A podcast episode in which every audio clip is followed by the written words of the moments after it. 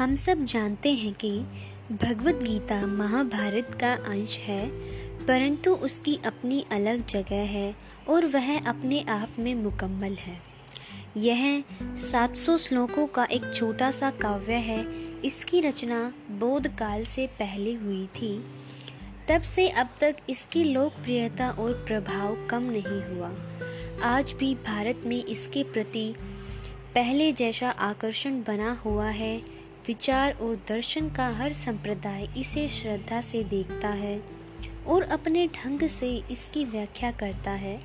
संकट के समय जब मनुष्य के मन को संदेह सताता है और वह कर्तव्य के बारे में दुविधाग्रस्त होता है, तो वह प्रकाश और मार्गदर्शन के लिए गीता की ओर देखता है, क्योंकि यह संकट काल के लिए लिखी गई कविता है। राजनीतिक और सामाजिक संकट के लिए और उससे भी अधिक मनुष्य की आत्मा के संकट के लिए गीता की असंख्य व्याख्याएं की गई हैं और अब भी लगातार की जा रही हैं। आधुनिक युग के विचार और कर्म क्षेत्र के नेताओं तिलक, अरविंद घोष, गांधी सभी ने इसकी अपने ढंग से व्याख्या की है। गांधी जी ने इसे अहिंसा में अपने दृढ़ विश्वास का आधार बनाया है। औरों ने धर्म कार्य के लिए हिंसा और युद्ध का औचित्य इसी के आधार पर सिद्ध किया है। इस काव्य का आरंभ महाभारत का युद्ध आरंभ होने से पहले युद्ध क्षेत्र में अर्जुन और कृष्ण के बीच संवाद से होता है। अर्जुन परेशान है। उसकी अंतरात्मा युद्ध और उसमें होने वाले व्यापक नरसंहार के, मित्रों और संबंधियों के संहार के विचार के विरुद्ध विद्रोह कर उठती है। आखिर यह किस लिए, कौन सा लाभ हो सकता है जो इस हानि, इस पाप का परिहार कर सके। उसकी पुरानी कसौटियां नाकाम हो जाती हैं, उसके मूल्य ढह जाते हैं। अर्जुन इंसान की उस पीड़ित आत्मा का प्रतीक बन जाता है जो युग युग से कर्तव्यों और नैतिकता के तकाजों की दुविधा से ग्रस्त है।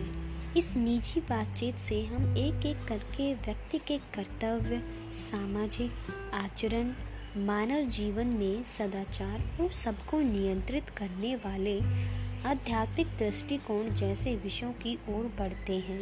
गीता में ऐसा बहुत कुछ है जो आध्यात्मिक है। इसमें मानव विकास के तीन मार्गों, ज्ञान, कर्म और भक्ति के बीच समन्वय करने का प्रयास किया गया है। बाकी दो की तुलना में भक्ति पर अधिक बल दिया गया है, यहाँ तक कि इसमें एक व्यक्तिगत ईश्वर का स्वरूप उभरता है, हालांकि उसे पूर्ण रूप परमेश्वर का ही अवतार माना गया है। गीता में मानव अस्तित्व की आध्यात्मिक पृष्ठभूमि का निरूपण किया गया है। रोजमर्रा की जिंदगी की व्यावहारिक समस्याएं इसी संदर्भ में सामने आती है। गीता में जीवन के कर्तव्यों के निर्वाह के लिए कर्म का आह्वान किया गया है। अकर्मण्यता की निंदा की गई है और कहा गया है कि कर्म और जीवन को समय के उच्चतम आदर्शों के अनुरूप होना चाहिए, क्योंकि ये आदर्श समय समय पर स्वयं ही बदल सकते हैं। युग धर्म अर्थात विशेष युग के अपना ध्यान में रखना चाहिए। गीता का संदेश न सांप्रदायिक है और न ही किसी विशेष विचारधारा के लोगों को संबोधित करता है। इसकी दृष्टि सार्वभौमिक है। उसमें कहा गया है, सभी रास्ते मुझ तक आते हैं। इसी सार्वभौमिकता के कारण गीता सभी वर्गों और संप्रदायों के लोगों के लिए मान्य हुई। इसकी रचना के बाद ढाई हजार वर्षों में भारतवासी बार बार परिवर्तन, विकास और राष्ट्र की प्रक्रिया से गुजरे हैं। उन्हें एक के बाद एक तरह तरह के अनुभव हुए हैं, एक के बाद एक विचार सामने आए हैं, पर उन्हें हमेशा गीता में कोई ऐसी जीवंत चीज मिली है जो विकसित होते विचारों से मेल खाती रही।